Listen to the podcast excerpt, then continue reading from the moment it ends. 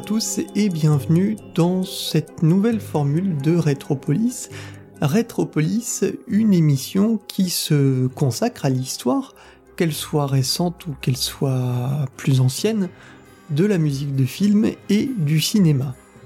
Alors pourquoi nouvelle formule? Eh bien tout simplement on s'est rendu compte que vous aviez peut-être un peu de difficulté à suivre le fil de notre émission euh, originale se fixer sur une date de sortie, c'était peut-être pas l'idée la plus sexy d'un point de vue radiophonique. Donc euh, on a décidé bien sûr de garder toujours cette euh, l'idée de ce rétropolis qui est de fouiller, de fouiner dans les cartons, d'aller chercher tous ces sons, euh, mais de trouver une thématique tout simplement pour rendre plus lisible l'ensemble de l'émission. Pour cette première, j'ai décidé de rebondir sur l'actualité et de vous parler du Marvel Cinematic Universe qui fête ses 10 ans cette année.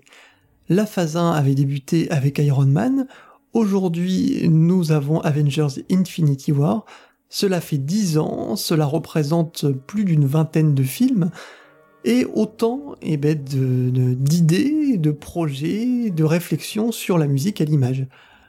J'ai sélectionné pour vous une dizaine de morceaux pour autant de films, et je vous propose de suivre un ordre chronologique, c'est-à-dire de partir du plus vieux morceau au plus récent, donc du plus vieux film au plus récent.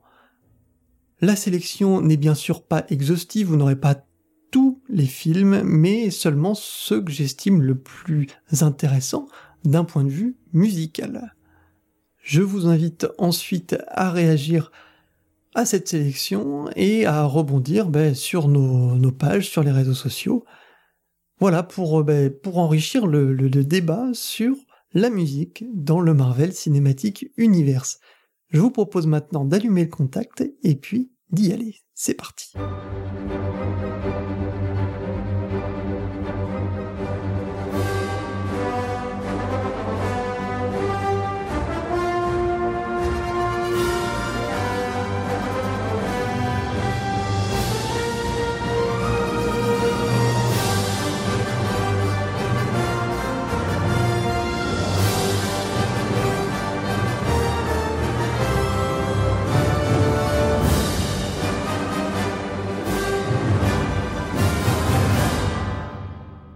Sommes en 2008, le Marvel Cinematic Universe vient tout juste de s'annoncer. Iron Man sort sur les écrans au printemps, et puis quelques semaines plus tard arrive sur nos écrans l'incroyable Hulk de Louis Le Terrier. Alors, c'est un film qui n'est pas forcément apprécié par les amateurs du MCU, puisque ici tout le, but d'homogénéité de la franchise est cassé. C'est un épisode unique avec un acteur qu'on ne reverra plus ensuite, et puis une musique qu'on n'entendra qu'on n'entendra plus non plus euh, par la suite. La bande originale, c'est celle de Craig Armstrong, et je vous propose tout de suite d'en entendre le main title que je trouve très réussi.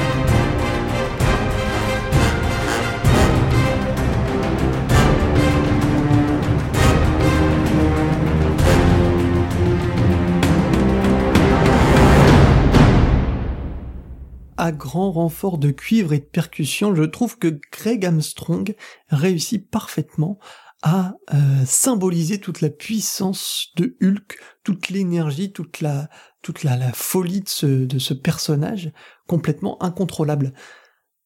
C'est un cas unique, hein, ce Hulk dans le MCU, puisque jamais on ne reverra plus Edward Norton dans la peau de Hulk, c'est Mark Ruffalo qui prend le flambeau ensuite. Et même d'un point de vue, euh, je dirais, scénaristique, il n'y a pas de lien véritablement avec le reste de cet univers très homogène, encore une fois, du, euh, du Marvel Cinematic Universe. Je vous propose d'écouter tout de suite un deuxième extrait qui va nous emmener cette fois sur les terres d'Asgard. Le morceau s'intitule même Earth to Asgard et il est signé Patrick Doyle.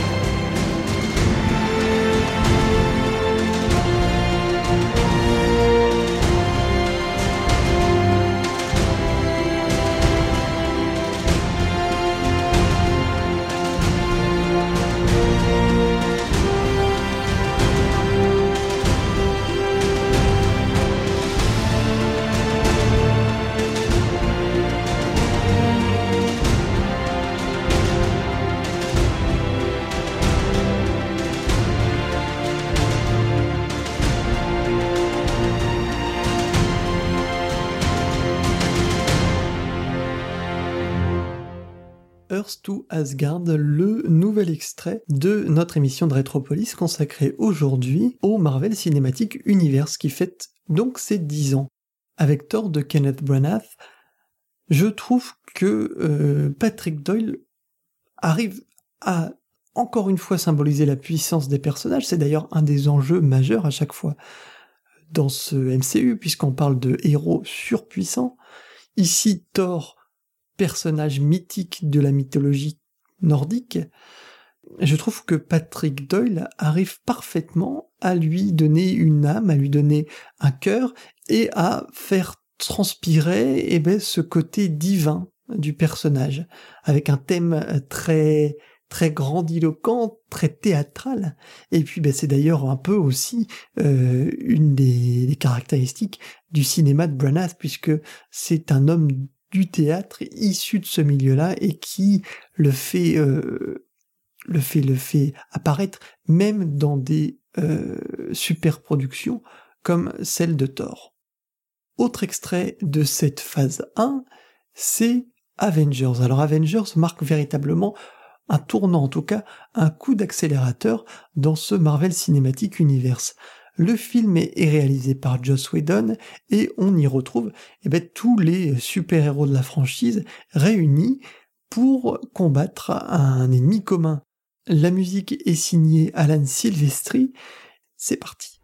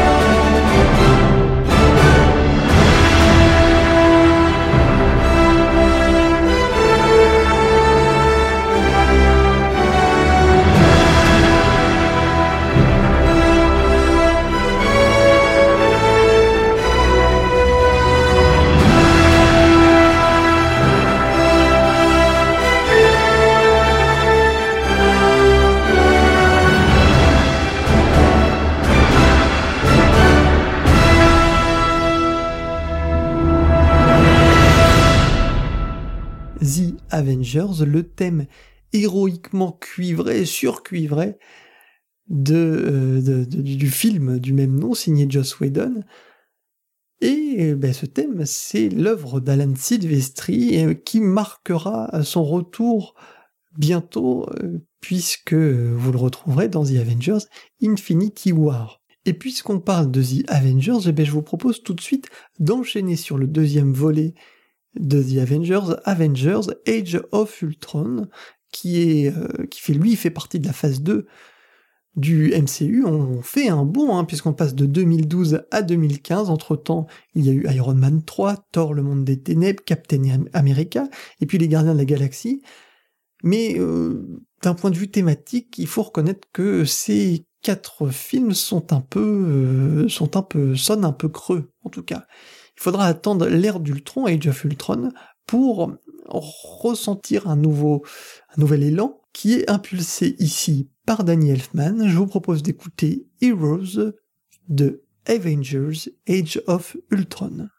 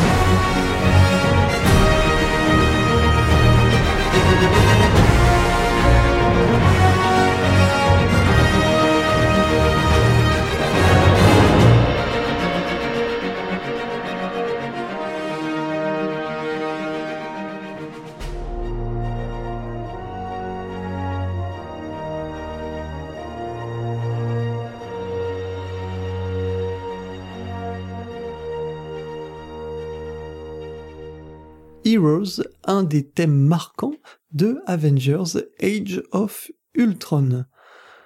Le film est encore l'œuvre de Joss Whedon, et ce qui est assez drôle, c'est que la bande originale est co-composée par Brian Tyler d'un côté et Danny Elfman de l'autre.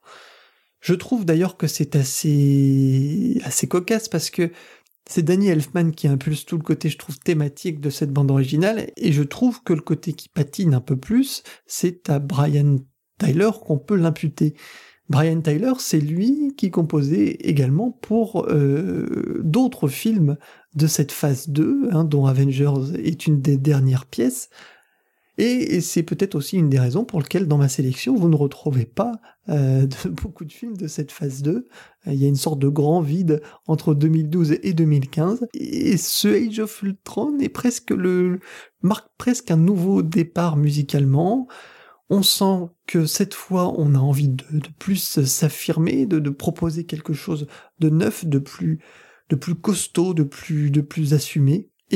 Ant-Man en est une des illustrations. Alors je vous propose d'écouter, bien sûr, un extrait de Ant-Man.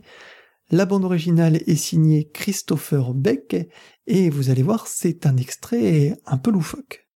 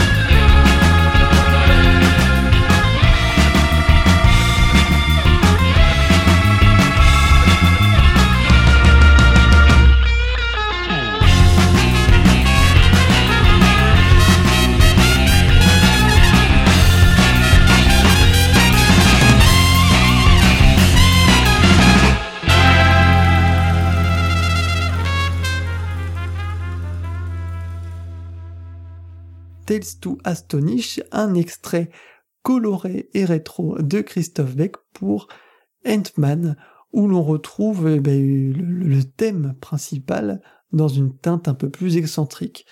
Moi, Ant-Man, c'est un personnage que j'aime beaucoup dans la franchise, que je trouve, euh, ne serait-ce que par sa capacité euh, intéressant, puisqu'il peut réduire de taille, donc ça donne un petit côté chéri, j'ai rétréci les. Et euh, ça amène, euh, d'un point de vue cinématographique, quelques défis intéressants à, l'écran. de, passer dans les canalisations, d'aller dans les serrures, il y a une différence d'échelle que je trouve toujours, toujours plaisante à voir. C'est lui, ce Ant-Man, qui marque la fin de cette phase 2, et ensuite vient logiquement la phase 3.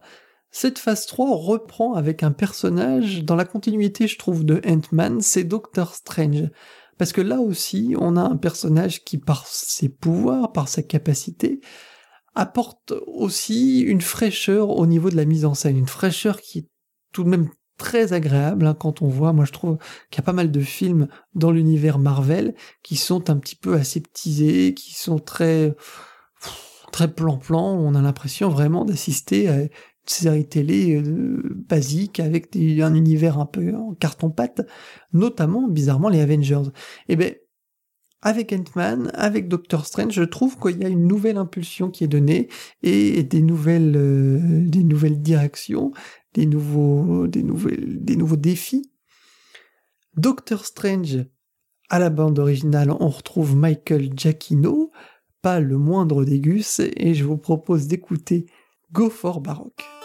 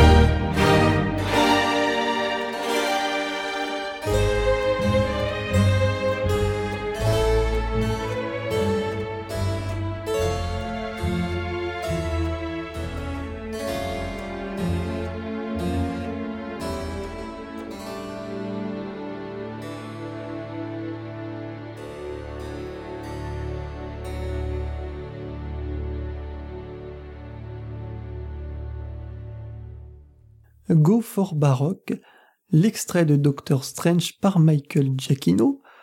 Doctor Strange, c'est une bande originale assez, assez étrange parce qu'elle est loin d'être euh, parfaite sur la longueur, elle se tire un petit peu. Et pourtant, on a trois morceaux fabuleux à la fin, dont celui-là, Go for Baroque, où l'on retrouve le thème de Doctor Strange avec ce grand renfort de clavecin. Euh, c'est très étrange, ça, ça rappelle le côté un petit peu, je dirais, précieux du personnage, pas précieux, mais en tout cas très sophistiqué du, personnage et de, ses pouvoirs. On n'est pas ici dans une démonstration de force, mais vraiment dans quelque chose de beaucoup plus fin, de beaucoup plus psychologique, qui est beaucoup plus euh, dans la dans la retenue. Et je trouve que euh, Michael Giacchino capte très bien ça avec son Doctor Strange. C'est également dans la continuité, comme je le disais, d'Ant-Man, avec quelque chose de, beaucoup plus délirant. L'univers en lui-même aussi de ce Docteur Strange est délirant et apporte quelques scènes mémorables. Nous sommes donc au début de la phase 3 avec ce Docteur Strange. Quelques mois après arrivent les Gardiens de la Galaxie volume 2. Je ne vous ai pas parlé du Gardien de la Galaxie volume 1, hein, le, premier Gardien de la Galaxie, réalisé aussi par James Gunn, et pourtant c'est un de mes films favoris de la franchise. Eh bien, je vous en ai pas parlé tout simplement parce que je trouve que musicalement, euh, la bande son éclipse beaucoup dans le premier épisode le travail de Tyler Bates. Sur ce volume 2, on retrouve encore Tyler Bates, et cette fois, je trouve que musicalement, c'est beaucoup plus présent et beaucoup plus impactant, même si, encore une fois, la bande son joue un rôle très important. Mais je vais vous passer donc un extrait de Tyler Bates, I Know Who You Are.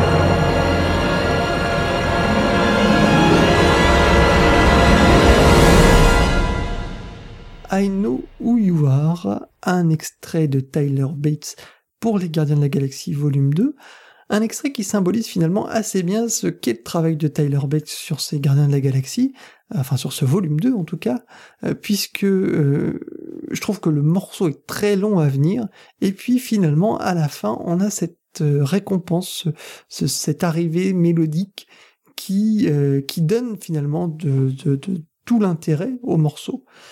C'est un peu, euh, c'est un peu le principe. C'est pas non plus une folie hein, mélodique pour le coup, mais euh, il y a quand même quelque chose d'assez intéressant qu'on ne voyait, je trouve, pas forcément sur le premier euh, Gardien de la Galaxie. Donc c'était important pour moi de le mettre en valeur. Et puis c'est aussi la franchise que je préfère, enfin l'univers que je préfère presque dans tout ce Marvel Cinematic Universe.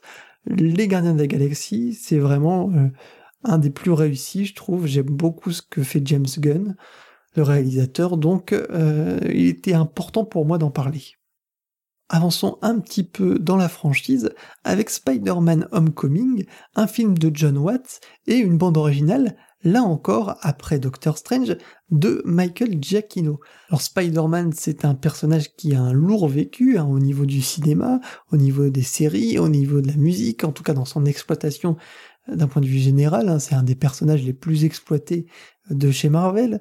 On le retrouvait bien sûr au cinéma dans la trilogie de Sam Raimi avec deux bandes originales géniales de Danny Elfman et puis euh, une troisième bande originale donc pour Spider-Man 3 euh, signée Christopher Young qui est aussi euh, je trouve excellente et puis un petit peu après, euh, dans les années 2010, donc déjà lorsque cette phase du Marvel Cinematic Universe était lancée, eh ben, il y a eu les, films euh, The Amazing Spider-Man et le The Amazing Spider-Man 2. Donc la première bande originale était signée James Horner, je l'aimais beaucoup, euh, moi cette BO, et puis ensuite il y a eu une bande originale signée Hans Zimmer. Le personnage a été récupéré par Marvel euh, qui a trouvé un arrangement avec Sony puisque là pour des obscures histoires de, de droit euh, jusqu'à présent c'était c'était propriété chasse gardée de Sony mais finalement euh, ils ont bien voulu lâcher Spider-Man contre un sûrement chèque juteux avec Disney. Je ne sais pas comment c'est goupillé l'affaire. Toujours est-il qu'on retrouve Michael Giacchino et que eh ben, il réalise comme souvent un très bon travail. On retrouve ici, je trouve, dans ce Spider-Man toute la légèreté, euh, le côté bondissant du personnage.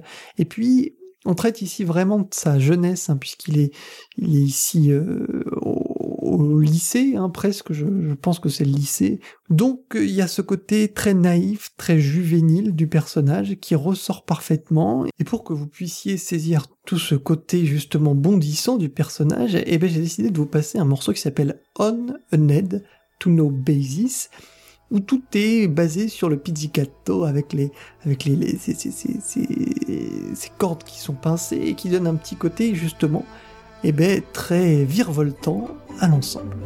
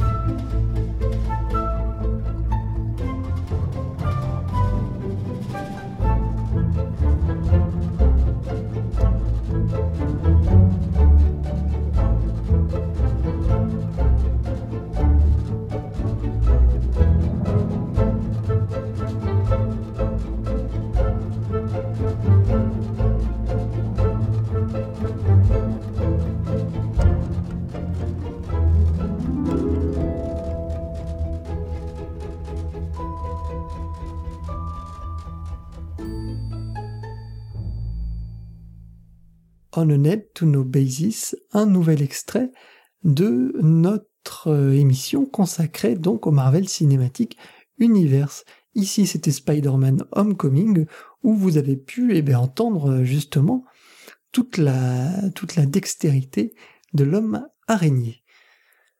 Un côté beaucoup moins subtil, c'est euh, le Thor Ragnarok, sorti quelques mois plus tard, et qui, pour le coup, je trouve est vraiment dégoulinant, euh, qui surfe en plein sur le, côté un petit peu rétro, années 80 euh, des choses, et qui apporte bien sûr, et c'est bien entendu ce à quoi on s'attendait, une bande originale électro signée Mark Mothersbaugh.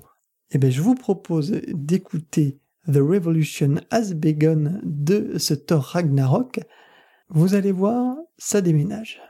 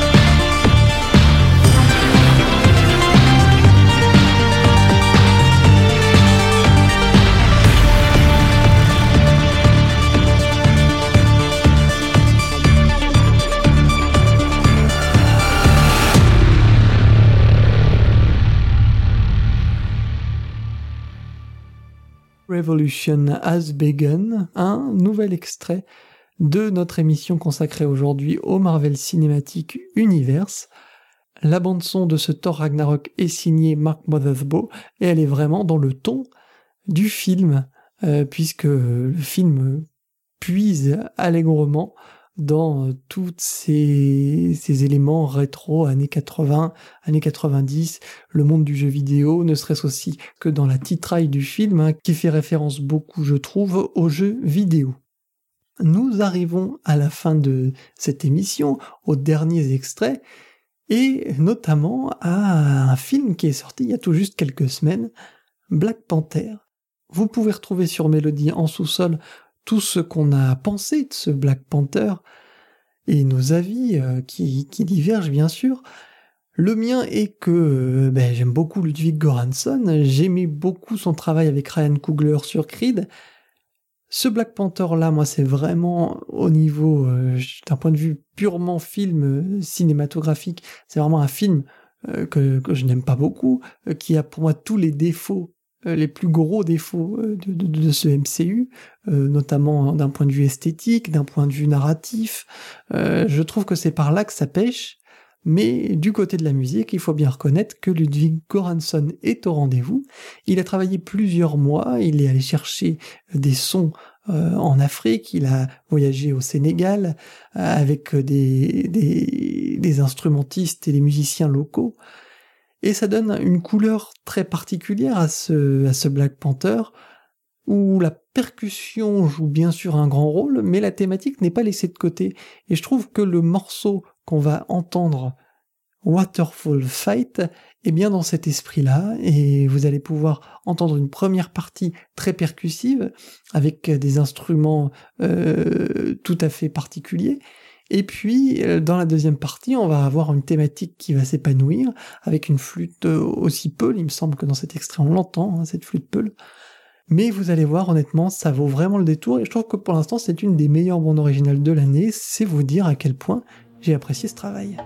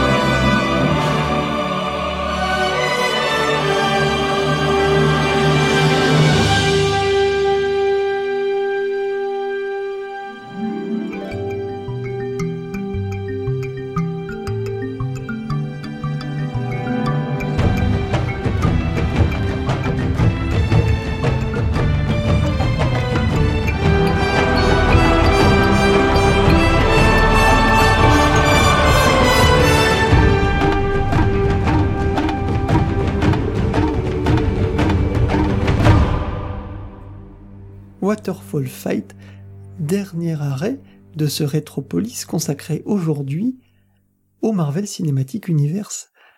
Dans Rétropolis, la tradition est de se quitter avec un autre extrait de la bande originale que nous avons préférée dans toutes celles que nous avons diffusées pendant l'émission. Alors parmi ces dix bandes originales, moi il y en a deux que je ressors particulièrement. Il y a Thor, euh, pour lequel j'ai beaucoup d'affection, j'aime beaucoup le travail de Patrick Doyle. Et puis il y en a une qui, plus les écoutes passent, plus le coup de cœur grandit, c'est vraiment ce Black Panther. Pourtant, parallèlement, c'est vraiment un des films que j'aime le moins de tout, de tout cet univers. Mais, comme quoi il n'y a pas vraiment de logique, c'est une de mes bandes originales favorites dans cette thématique du MCU. Je vous propose donc d'écouter un deuxième extrait de Black Panther, place aux jeunes, malheureusement pour Patrick Doyle, mais euh, n'hésitez pas, vraiment Thor c'est une excellente bande originale aussi, mais je vous propose d'écouter un deuxième extrait de Black Panther avec Spaceship Bugatti, un des morceaux euh, qui clôture le film. Je vous rappelle que vous pouvez retrouver Retropolis sur SoundCloud, iTunes, Podcast Addict. Alors n'hésitez pas à réagir, à parler de cette émission et puis euh, à la faire vivre tout simplement. On se retrouve pour un prochain épisode de Retropolis. Je vous dis à très bientôt. Ciao